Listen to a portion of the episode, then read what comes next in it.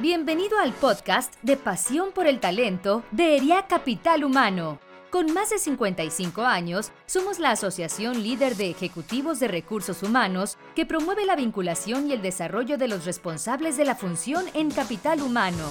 En nuestro podcast podrás escuchar contenido de alto impacto y gran valor en temas como entendimiento de negocio, talento y cultura, sentido humano y tecnología Hola, ¿qué tal? Bienvenidos a un episodio más de nuestro podcast Pasión por el Talento de ERIA Capital Humano. Eh, soy Juan José Ojeda, eh, gerente de recursos humanos de la compañía Müller Comercial de México, y hoy nos, nos encontramos con Rosario Toro. Bienvenida, Rosario. Rosario nos va a hablar hoy del tema de culturas que trascienden. Rosario es doctora en comportamiento organizacional por la Universidad de Tulum especialista en desarrollo de talentos, formación de equipos de alto desempeño y liderazgo. Actualmente es consultora, ha sido líder de programas académicos internacionales de formación y desarrollo de talento. Ha sido maestra a nivel universitario del Tecnológico de Monterrey por más de 30 años. Actualmente es asociada de ERIAC y participante del Comité de Cultura y Comité de Foro ERIAC 2024 de la misma asociación. Su propósito de vida es contribuir a que las personas generen ambientes de bienestar y productividad al mismo tiempo que logren su desarrollo individual, espiritual, físico. Rosario, bienvenida. Muchas gracias, Juan José. Qué gusto estar aquí. Eh, pues agradecida por esta invitación de poder compartir algunas de, de las ideas que a través de estos años pues he cultivado y me ha tocado pues inclusive llevar a, la práctica en algunas organizaciones. Encantadísima de coincidir con contigo y con la audiencia que estamos seguros que hoy nos acompaña. Por supuesto. Rosario, y como ya es toda una tradición, eh, vamos a, a, iniciar con una pregunta que, que por ahí hacemos en nuestros podcasts si tuvieras la oportunidad de conocer a alguien o, tener una charla con alguien, una figura histórica o alguien a quien tú admires, ¿quién sería y por qué, Rosario? Platícanos. Mira, definitivamente y sin pensarlo, sería la Madre Teresa de Calcuta, porque para mí es un, fue un líder que realmente trascendió, que nos dejó un legado y pues e, ese legado lo hizo a través de su, su accionar continuo, eh, fue una persona que realmente eh, sus ideas, su forma de pensar y sus valores se reflejaron en cada una de sus conductas y de sus decisiones. Quiero recordar una frase que ella pronunció en algún momento y decía, lo más importante cuando nosotros desempeñamos alguna actividad es el amor con el cual hacemos nuestro trabajo. Y yo creo que si ese, es, e, e, esa idea la tenemos nosotros presente cada vez que, que actuamos o que, o que estamos en, elaborando, pues realmente tendríamos eh, mucho más satisfacción del trabajo que realizamos. Entonces, yo eh, me encantaría regresar el tiempo y tener una conversación con la Madre Teresa de Calcuta. Me encanta, me encanta, la verdad es que sí, sí comparto, comparto contigo, es una, una, una un gran legado que nos dejó, ¿no? Entonces, me encanta tu respuesta. Rosario, eh, ya entrando en, el tema este, que, hoy nos, nos atañe y tan importante tema, ¿por qué culturas que trascienden, Rosario? Este tema tan, tan interesante, tan importante. Sí, mira, eh, yo soy una eh, seguidora de Fred Kaufman. Hace algunos años eh, me tocó coincidir con, con él, con su metodología, con su filosofía dentro del TEC cuando él formó un, centro de liderazgo en conjunto con el TEC. Y al escuchar sus ideas, que son ideas relativamente sencillas, eh, podemos nosotros identificar que así como hay líderes que trascienden, pues realmente cuando esos líderes se multiplican en la organización, vamos a encontrar culturas que trascienden. Y estas culturas que trascienden eh, tienen como punto de partida algunos conceptos muy específicos como el no considerar a las personas como recursos. En el pasado y, y, durante muchos años y en diferentes eh, pues teorías de liderazgo nos hablaban de, de, las personas, los colaboradores, como un recurso más de la organización, un recurso al que hay que sacar el máximo rendimiento.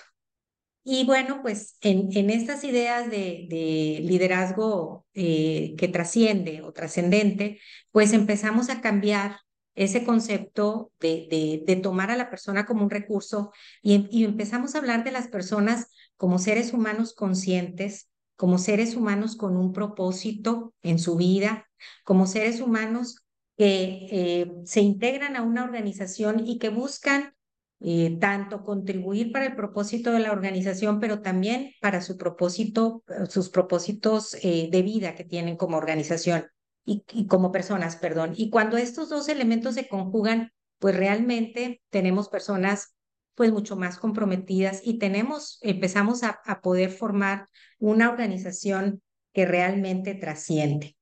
Eh, y para esto, bueno, pues hablemos un poquito de cultura. En, y en el tema de cultura, cuando hablamos de cultura, pues hablamos de la parte subjetiva de, de, la organización, no es tan fácil de medir.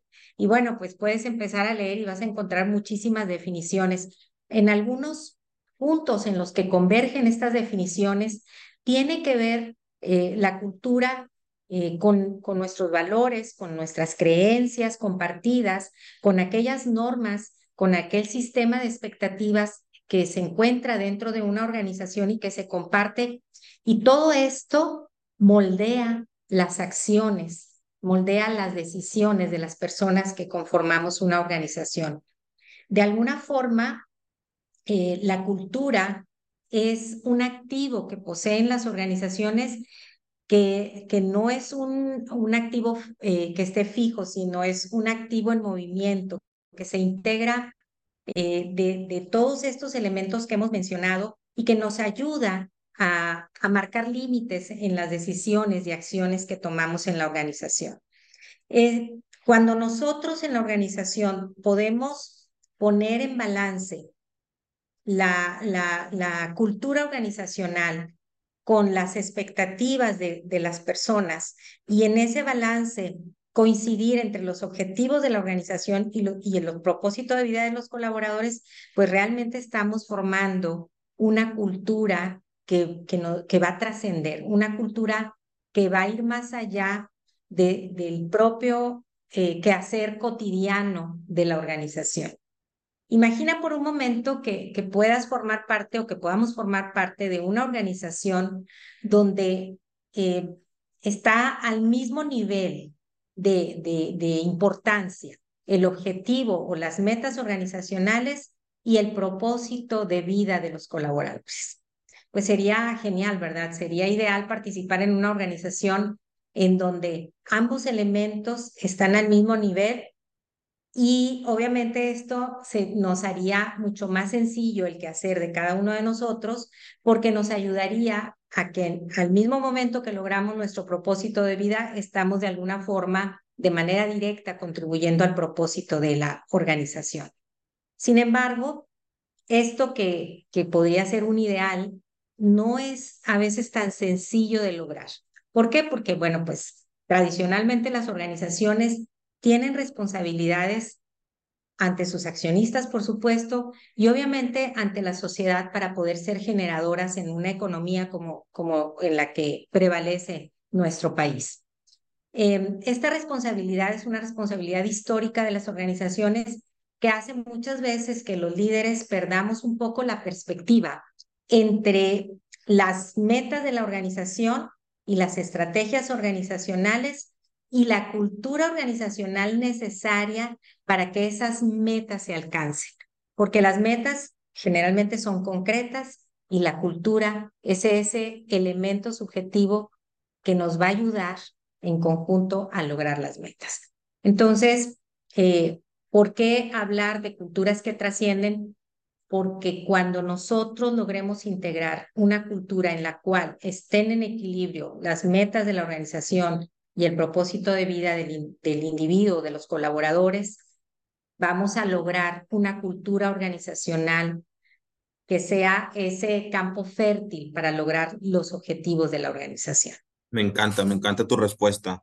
Y, y sobre todo lo que comentan, ¿no? Que la cultura, si, si bien no la podemos tener, eh, eh, eh, ahora sí que como un resultado tangible, pero al final es vivencial, ¿no? Entonces me encanta esa parte y sobre todo resalto mucho el que a través de, de esta cultura y, sobre todo que trascienda, cómo poder este, lograr eh, conectar los, los objetivos del, del colaborador y también su máximo rendimiento para lograr los resultados del negocio. Totalmente seguimos hablando de, tema negocio, ¿no? Pero sobre todo viéndolo como el eje principal, la realización de la persona como tal o, ver los objetivos de la persona, ¿no? Con una cultura vivencial. Me encanta tu respuesta. ¿Y, cómo podemos relacionarlos entre sí, Rosario? La parte de la estrategia y la cultura organizacional. Y mira, como te comentaba hace un momento, es un poquito hablar del objetivo que, que es la estrategia, ¿verdad? Lo que tenemos muy claro que lograr.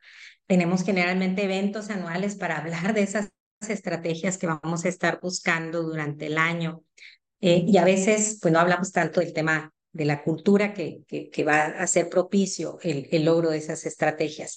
Entonces, la cultura termina a ser un poco lo subjetivo y la estrategia el objetivo.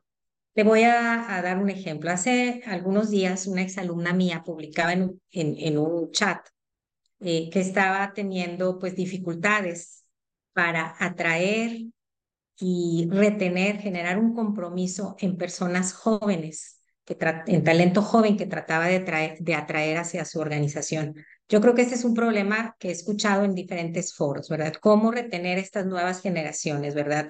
Nuestros jóvenes, generación Z, eh, han cambiado paradigmas, eh, hemos pasado por una pandemia, han pasado muchas cosas y, y la forma de pensar, los valores inclusive, pudieran haber eh, cambiado en estas generaciones como, lo ha, como ha sucedido a través de la historia de la humanidad comparada con otras generaciones.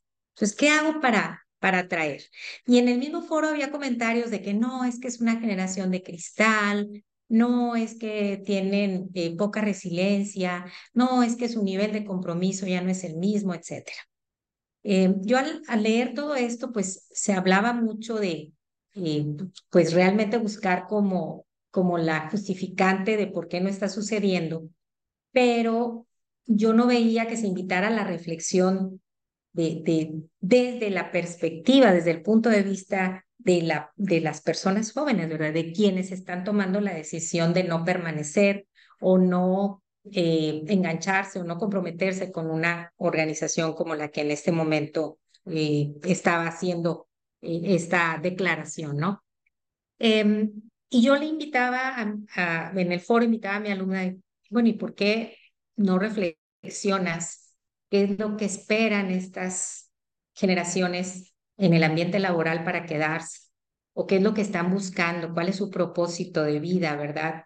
o por qué no optan por quedarse, ¿verdad? Pero preguntándoselo a ellos, no, no, no de, de, nuestra perspectiva, que no tenemos necesariamente el mismo punto de vista de observador. Desde tu punto de vista, como parte de esta generación Z, ¿qué es lo que buscarías? Y estoy segura que las respuestas van a estar relacionadas a temas culturales, más que temas de remuneración, temas de ambiente, temas de equilibrio de vida, temas que ahora están más en la cabeza de ellos y en su mente y en su corazón que lo que pudieron haber estado en generaciones previas. Muchas empresas lo han descubierto, ¿verdad? Han descubierto que proponen estrategias como esta, estrategias de voy a traer talento joven, otras estrategias financieras o productivas o mercantiles, y que al implementarlas, a pesar de tener, entre comillas, la mayor parte de, las variables eh, concebidas para esa estrategia de alguna forma aseguradas, pues la estrategia no funciona. Y la respuesta generalmente es que consideraste la parte objetiva, pero se te olvidó considerar el campo fértil, que es la, la parte subjetiva, que es la propia cultura de la organización. Cuando la lógica del objetivo falla, pues la respuesta va a estar en lo subjetivo, definitivamente. Entonces tenemos que regresar y encontrar ese binomio de cultura y estrategia. Al mismo tiempo estoy trabajando la estrategia, pero estoy pensando en qué cultura será necesaria para que esta estrategia sea viable, para que esta estrategia sea exitosa, para que esta estrategia funcione porque va a encontrar la tierra fértil que es precisamente eh, esa, esa cultura, ese ambiente laboral para que germine. no puede funcionar de otra forma. Y nosotros como responsables de, de las áreas de talento, de las áreas de recursos humanos, de las áreas de clima y cultura organizacional, pues debemos hacernos conscientes de eso y debemos de tener la suficiente capacidad de influencia para que quien esté definiendo la estrategia lo ponga, ponga al mismo nivel la cultura organizacional como ese binomio. Y es como el huevo la gallina, ¿cuál fue primero? Este, pues yo creo que están unidos, ¿no? Yo, si voy a tener una nueva estrategia, tengo que estar pensando cuál va a ser el ambiente laboral, cuál va a ser la cultura organizacional que me va a hacer viable esta nueva estrategia. Entonces, para mí es ese binomio clave, eh, Juan José, se me hace fundamental tenerlo y, considerarlo cada vez que definimos una estrategia organizacional. Totalmente, y la verdad es que como bien lo comenta, lo hemos escuchado en muchos foros, eh, el tema cultura, eh, ya, ya ahora sí que lo, lo, seguimos repitiendo, pero tiene que estar sentado ahí a un lado de la estrategia, ¿no? Bien lo comentas tú, eh, y también tocas un tema importantísimo, el tema de nuevas generaciones, ¿verdad? Nuevas generaciones que, que, que los mueve totalmente otra cosa, entonces ahí es donde tenemos que empezar a ver ese fit cultural entre lo que nosotros tenemos versus lo que también ellos buscan para su, su realización de vida, persona, ¿no? Totalmente. Y, y también, como bien lo comentas, el, el rol que, que, tenemos nosotros en capital humano es súper importante, pero ahora sí que, que, ¿qué nos recomiendas para impulsar una cultura que trasciende, Rosario? Fíjate que eh, yo siempre he pensado, como decía hace un momento, que las ideas de, de Fred Kaufman son muy sencillas, pero también son muy complejas a veces para implementarse, porque venimos de paradigmas diferentes. Hay que empezar a cambiar paradigmas. Eh, te voy a dar un ejemplo. Hace algunos meses implementamos un proyecto para desarrollar el autoliderazgo en, en algunos miembros de una organización.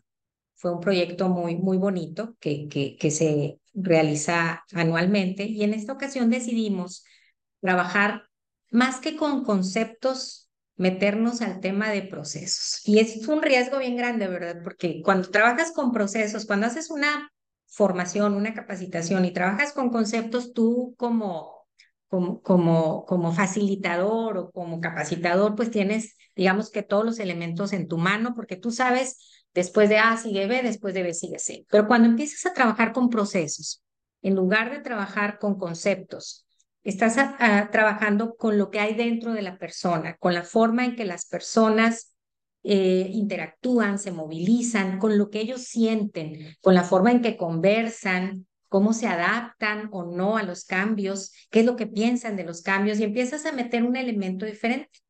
Y al meter el, el elemento de, obviamente en el fondo están los conceptos, pero lo que voy a trabajar son los procesos, pues eh, te, te, pone un poco de riesgo, ¿verdad? Porque como puedes avanzar a un mismo ritmo, al ritmo que tenías planeado para tu formación, puedes avanzar más lento o más rápido dependiendo cómo se vaya adaptando el grupo.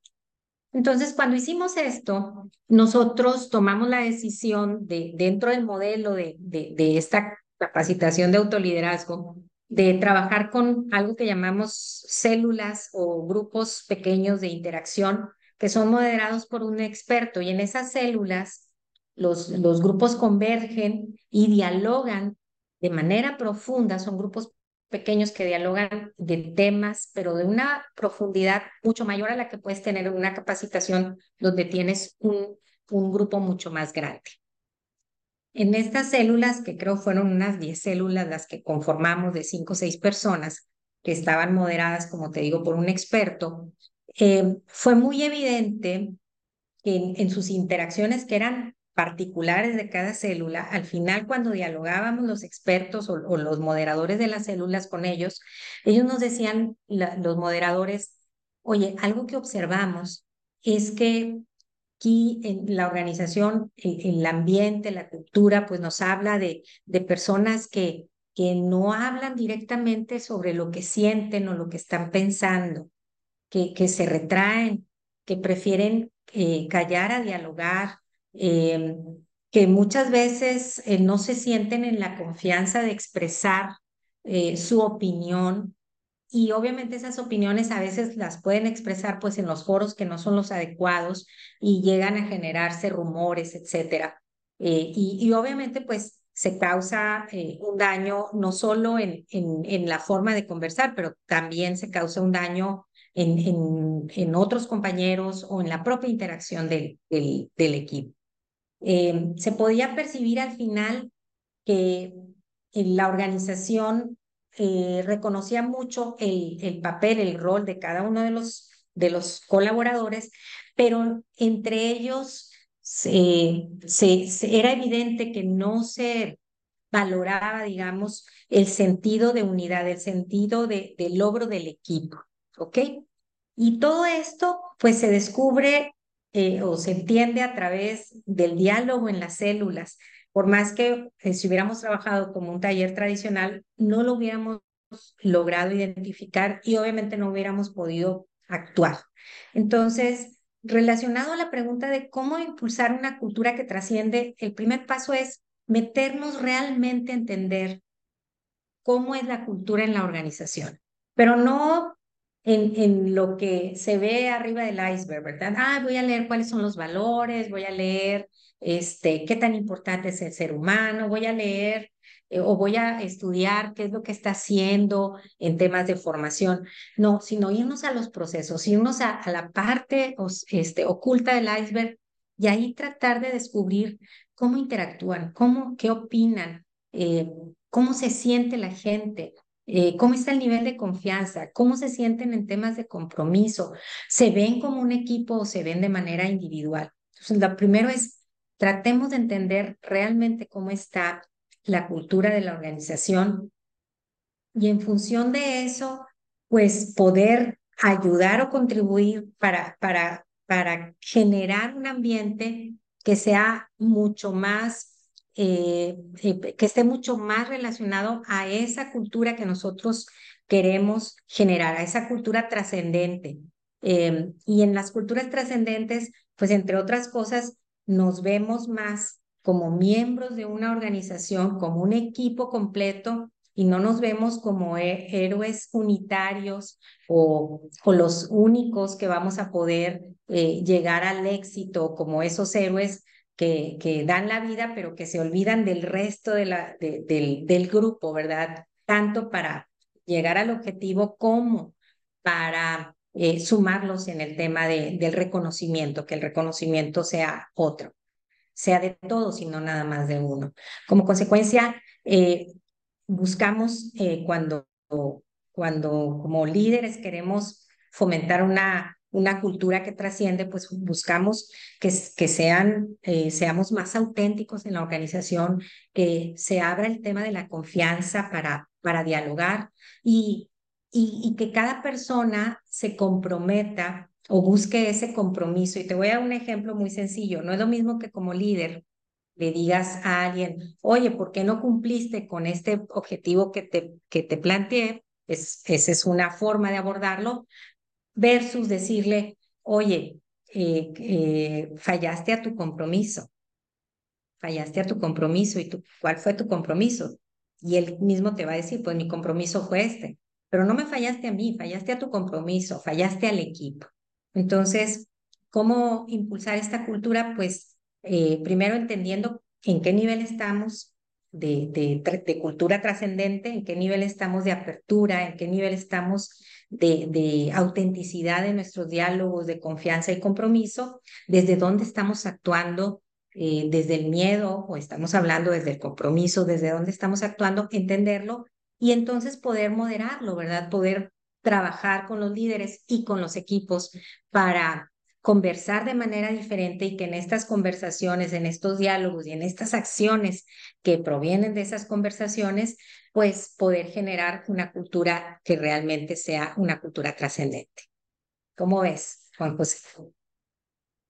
No, no, pues la verdad es que muy interesante y, y sobre todo me queda súper claro, lo dijimos al principio, la cultura que sea vivencial, ¿no? Que esté muy activa toda esta parte y vaya que tenemos un compromiso muy grande todos los que lideramos el, área de capital humano, ¿no? Eh, y Rosario también, eh, ¿qué pasa, por ejemplo, con el líder trascendente? Eh, ¿Cómo genera este tipo de cultura, Rosario? Y mira, cuando yo empecé a leer a Fred Kaufman, decía yo, wow, pues está muy padre, pero también está difícil, ¿verdad? ¿Habrá líderes así? ¿Qué tantas características de estas puedo poseer yo misma? ¿Cuáles me faltan? Porque obviamente pues no hay mundos perfectos. Sin embargo, yo sí creo y he evidenciado que sí hay, y, y sí hay una tendencia a, este tipo de liderazgo trascendente. Em, ¿Qué es lo que tendríamos que hacer para, para hacer de este tipo de líderes? Bueno, primero el tema de la integridad ser, tener, eh, ser unas, eh, buscar en nuestras, que nuestras acciones coincidan con, con lo que nosotros verbalizamos de las cosas, con, con nuestro propósito de vida, que coincidan con nuestros valores, los que estamos realmente proponiendo, que, que no tengamos agendas ocultas, o sea, buscar esa integridad entre el decir y el actuar. Tener un propósito compartido. Yo leía por ahí que un líder cuando empieza a ser líder dejas de, de, de, ser tú el más importante y comienza a ser tu equipo el más importante, pero realmente vivirlo así, yo dejo de tener protagonismo y el realmente protagónico empieza a ser mi equipo.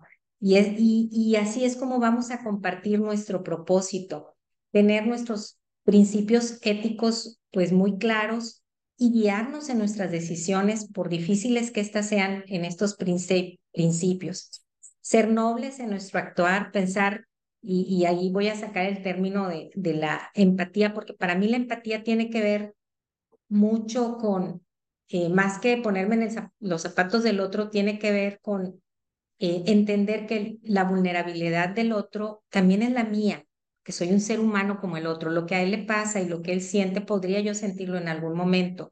Y eso nos da nobleza en nuestro actuar. Cuando nos dirigimos con los miembros de nuestro equipo, pensar que son otros seres humanos con circunstancias y con propósitos que, de alguna forma nosotros como líderes influimos en ellos, ser conscientes y aún cuando tengamos que tomar una decisión de desvincular a alguien, hacerlo de una manera noble y respetando siempre su dignidad humana.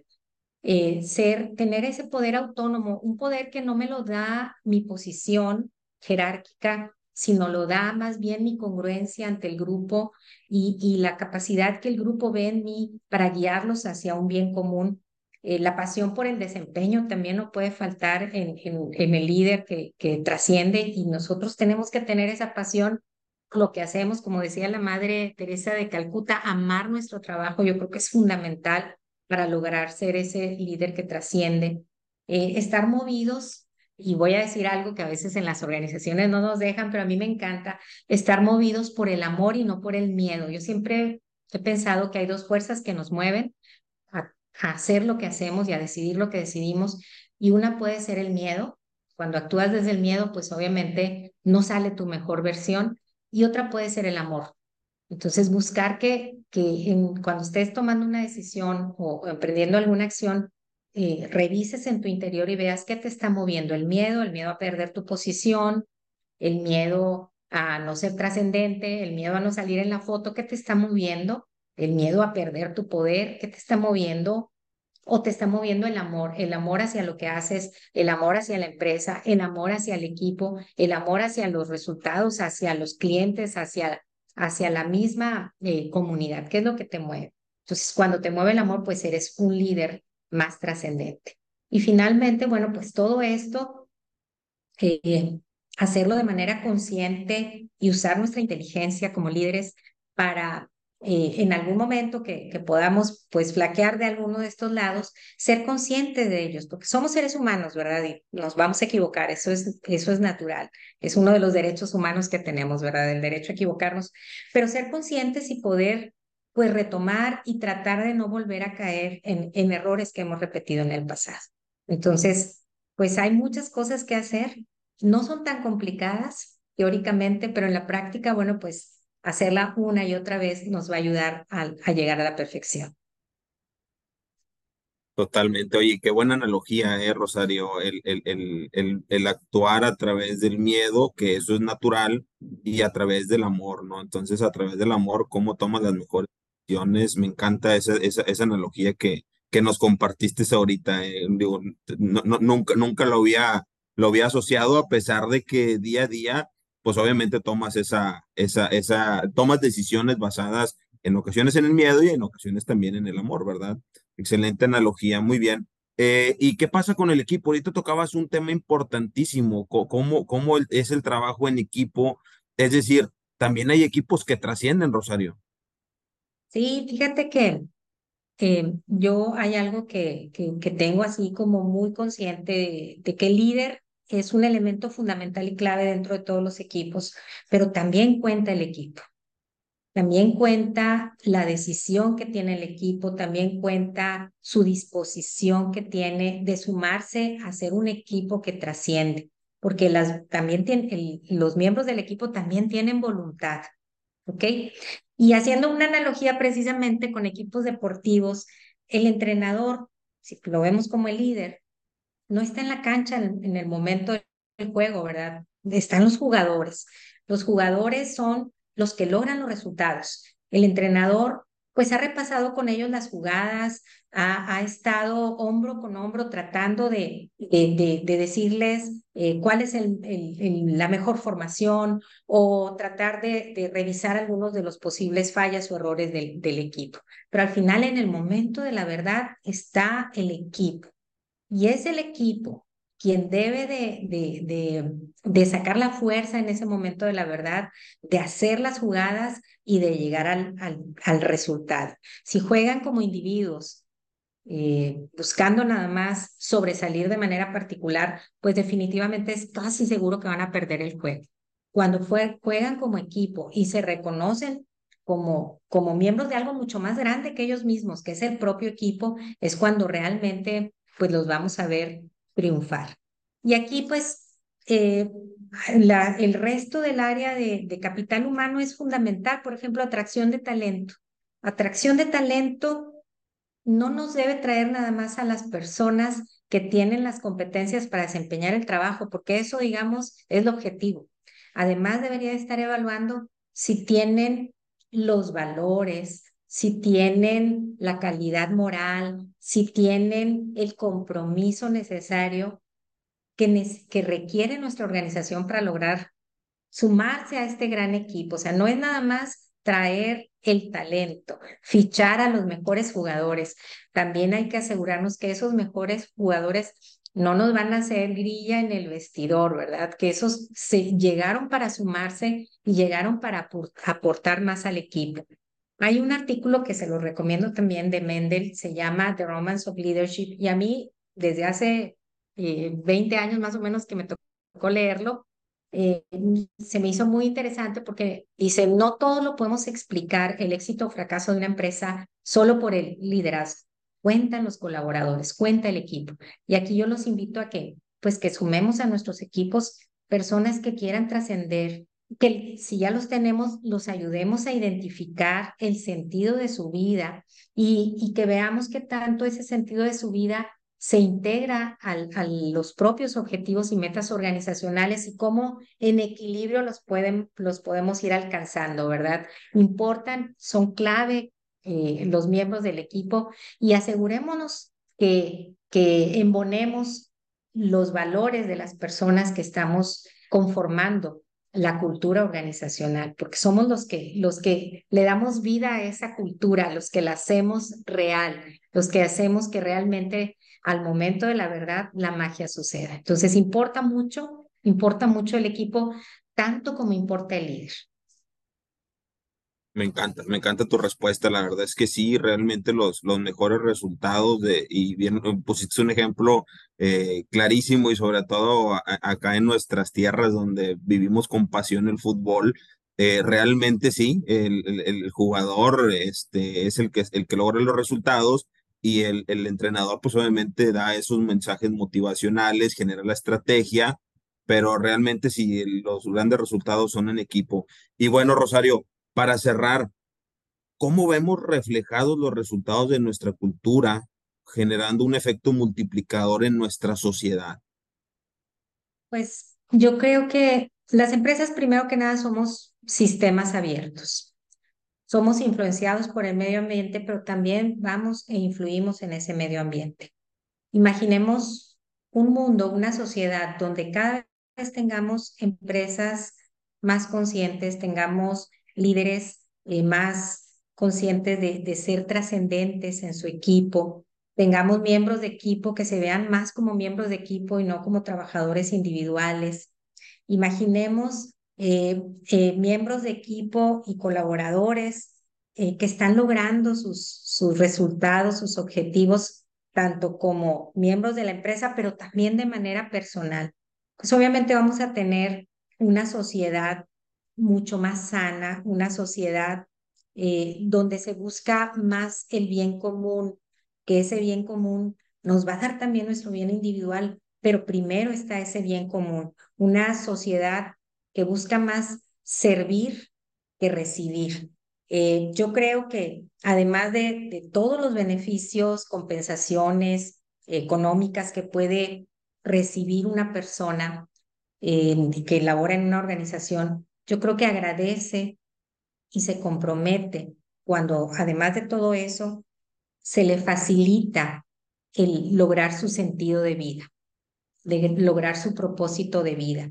Se suma y es un elemento más que no se ven como aislados o separados. Mi sentido de vida, mi sentido de, de ser eh, está también relacionado al sentido que tiene la organización para mí y al sentido que yo agrego a la organización.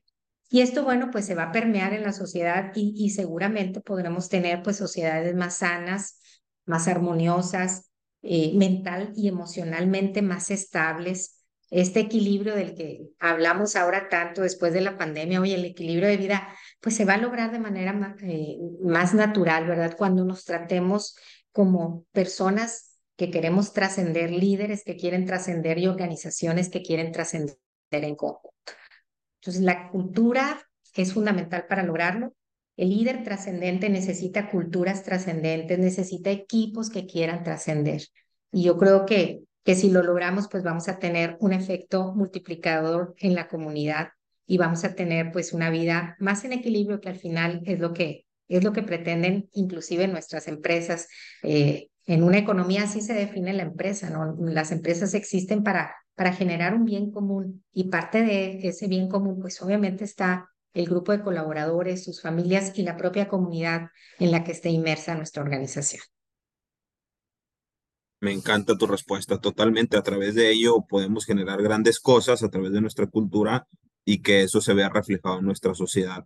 Por Rosario, eh, ya vamos a cerrar eh, el, podcast. Eh, te agradecemos mucho el tiempo que nos, que nos brindaste el día de hoy, lo, todas las analogías que nos compartes, las enseñanzas que nos compartes. No sé si quieras cerrar con nuestra audiencia, con, con, con algo de cierre, este, ya para despedir nuestro podcast. Muchas gracias, Juan José. Pues nada más agradecerte también. Este, me encantó charlar contigo. Em, yo creo que podemos hacer la diferencia eh, estar en este comité de cultura de ERIAC nos ha abierto mucho los ojos, vemos las prácticas, vemos cómo las organizaciones cada vez se preocupan más porque las personas estemos en un ambiente positivo y nos damos cuenta cómo esta preocupación se lleva a la acción de muchas formas y una, una de tantas pues, pues es a través de, de esta gran asociación que sería que nos ayuda a reflexionar sobre estos temas que a veces no tenemos mucho la mesa para hacer. Muchísimas gracias, Juan José, muchísimas gracias a la audiencia y al equipo de ERIAC por, por esta oportunidad de compartir. Al contrario, también muchas gracias a ti, Rosario, muchas gracias a la audiencia y los esperamos en los próximos episodios de nuestro podcast Pasión por el Talento de ERIAC Capital Humano. Nos vemos, Rosario, muchas gracias. Gracias. Gracias por habernos escuchado. Te invitamos a seguir nuestro podcast en Spotify, Apple Podcast y Google Podcasts. También puedes seguirnos en nuestras redes sociales. Encuéntranos como ERIAC Capital Humano. Te esperamos en el siguiente episodio de Pasión por el Talento.